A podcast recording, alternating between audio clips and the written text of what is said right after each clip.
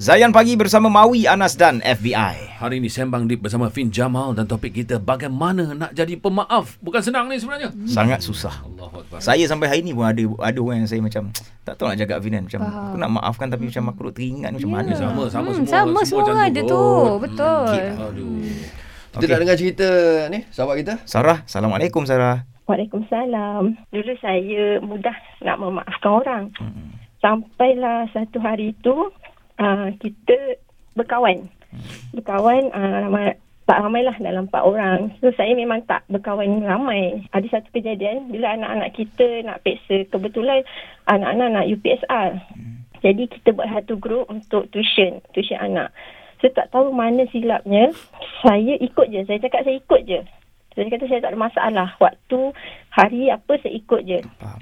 Uh, tapi saya tak tahu siapa yang cucuk-cucuk. Mhm. Sampai satu tahap tu dekat grup uh, yang anak tuition tu nama saya dikeluarkan. Nama saya dikeluarkan. Lepas tu saya tanyalah kawan seorang lagi. Kenapa? Lepas tu dia kata dia pun tak tahu. So dia pun keluar tak diri selepas saya nama saya dikeluarkan. Okeylah saya kata. Saya berlapang dada lah. Saya tanya dengan kawan tu. Contohnya nama dia Siti kan. Saya tanya mana Kak Siti ya? Lama tak nampak. Uh, lepas tu dia kata Kak Siti tak sihat. Saya kata okey. Bila saya jumpa lagi saya tanya mana Kak Siti ya? Kata tak sihat. Lepas tu saya kata macam ada something wrong. Kawan ni pun cakap macam ni. Dia pergi berubat. Saya tak tahu dia berubat kat mana. Dia kata Sarah ni, saya ni menghantar sesuatu dekat rumah dia. Oh. Eh, Itu tuduh. dah Ah, ni. Nah, Dan saya rasa macam eh saya orang meniaga. Saya kata kalau lah saya uh, buat macam tu tergamak saya buat macam tu. Baik saya buat kat perniagaan saya. Orang datang ramai kat Betul juga. saya. Hmm. kan saya cakap macam tu. Okey tak apa. Saya sabar lagi. Tak tahu datang mana kekuatan tu. Uh, saya mesej saya whatsapp lah. Saya tak cakap. Saya whatsapp dengan dia. Memang panjang. Saya cakap saya minta maaf daripada hujung rambut sampai hujung kaki semua. Saya cakap "Kak, saya bagi tahu dia terus terang lah. Saya kata saya dah tahu cerita ni. Dan saya tak kalau dia betul-betul buat tuduhan yang saya ada hantar sesuatu, saya takkan maafkan dia dunia akhirat. Tadi saja benda tuduhan tu Betul terlalu fitnah. berat. Betul, betul, betul, betul. Faham, faham. Sebab uh, dia pun di sekitar saya. Saya duduk dalam taman. Hmm. Dan kawan yang seorang lagi pun dalam taman. Okey, anda katalah dia terlepas cakap. Dia kata dia sakit. Uh, lepas tu nampak bayang-bayang Sarah kat dalam rumah. So, kawan tu bagi tahu dengan kawan taman. Apa apa anggapan orang taman. Kau ni meniaga tapi kau buat orang ah, Yelah, macam yelah, ni. yelah. Dan saya rasa ini adalah satu tuduhan yang berat. Soalan yang paling kita dengar yang memang rasanya tak mungkin tak ada orang uh, tak sedih kan kena Yelah. fitnah kena bohong tentang diri kita macam contoh Abu Bakar As-Siddiq tadi tu uh, orang tuduh anaknya uh, Kak Fin nak um, apa deflect kepada kisah Kak Fin dulu macam ini nak cakap I'm not belittling your issues tak maksudnya kita akak bagi skala besar supaya korang boleh nampak benda lah ni kalau kita jadi mangsa fitnah, macam mana kita nak maafkan orang kan?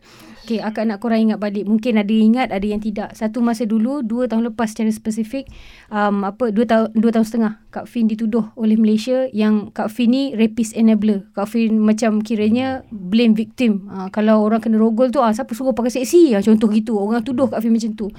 Tanpa mengetahui, Kak Fin dah 20 tahun buat bantuan kepada remaja yang pregnant tanpa nikah. Buat bantuan kepada isteri-isteri yang ada anak daripada affair.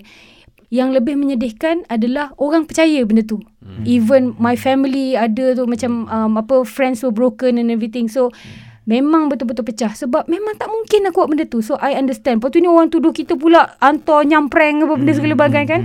So mungkinlah kawan tu nombor satu mungkin dia skizofrenia. Dia ada delusional ke sendiri. Uh, harap dia pergi ke doktor lah instead of pergi ke bomoh. Okay. So soalan yang akak selalu tanyakan pada diri akak adalah aku buat ke apa orang cakap. Memang kadang-kadang kan uh, orang nampak macam eh senang je jawapan tu. Tak kau tak buat. Akan tetapi apabila the same point keeps on being given to your face berulang-ulang. Kadang-kadang kau akan tertanya betul kot aku buat macam ni. Akak sendiri ada fasa yang macam ya kot aku memang rapist kadang-kadang sampai you know macam itu namanya konsep brainwashing okay? So tu sebabnya nombor satu you have to detach yourself from this circle.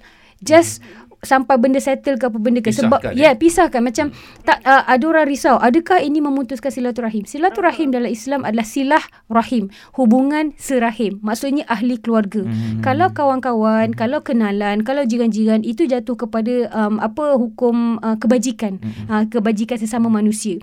So uh, kita kalau uh, dan lagi satu kalaupun ahli keluarga boleh tak kita nak distance ourselves? Jawapannya boleh. Contoh yang kita boleh ambil adalah daripada kisah Nabi Yusuf alaihissalam.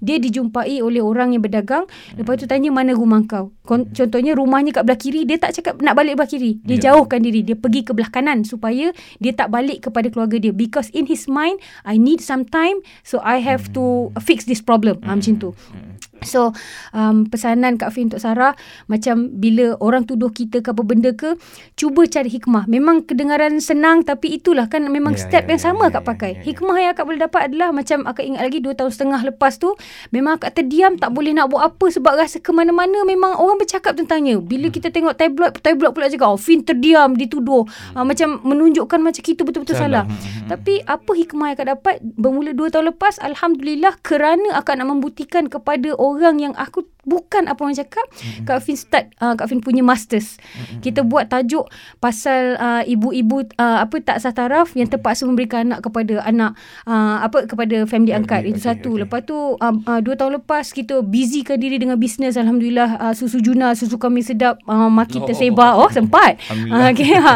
jadi macam kiranya kena juga cari hikmah. Sebab kalau kita duduk dekat kolam kita macam um, apa kan macam kalau uh, air yang tak bergerak dia lama-lama jadi madi. Keruh. dia jadi keruh dia Keruh, jadi berlumut, ah, so tak kalau kita ada perasaan macam ah, macam mana ni duduk setempat kita tak move on memang akan jadi susah.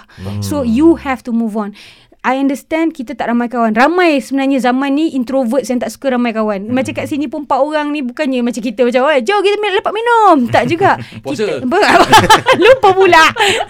Tapi maksudnya macam kita semua selesa dekat dalam kita punya circle sendiri. Ya, ya. Biasakan diri kita selesa dengan diri kita sendiri. Mm-hmm. Kalau kita boleh ajar diri kita untuk tak ada awkward silence dengan kawan-kawan baik, biasakan diri kita jangan ada awkward silence dengan diri sendiri. Mm-hmm. Have fun being alone dan waktu seorang ni merengeklah dengan Allah. Jangan nak cerita-cerita dengan orang, tak payah mengadu, tak payah nak defend. Ah ini lagi Baik, satu. baik, baik, baik. Tak ada point defend diri sendiri. Itu yang Kak Fin belajar. Waktu orang confront Kak Fin buat live dengan Kak Fin cakap, "Eh nak tu." Akak senyap je dan walaupun orang cakap, "Oh, Fin terdiam kena Ah, sekolah segala bagai." yes, yes, Tapi yes, yes. sebenarnya Rasulullah sallallahu alaihi wasallam said, orang yang paling kuat adalah orang yang boleh tahan lidah dia, ketap gigi dia dan Betul lah. tidak menjawab. Ya. Masya Itu Allah. dia. Ha, tahan waktu marah tu Nas. Wah. Kita minta Fin bagi sikit lah saranan kan. Macam mana uh, supaya kita ni tak ada uh, wujud, tak ada tak ada wujud perasaan dendam. Okay, insyaAllah selepas ini eh. Lepas ni eh. Terus Stream Zayan, destinasi nasyid anda.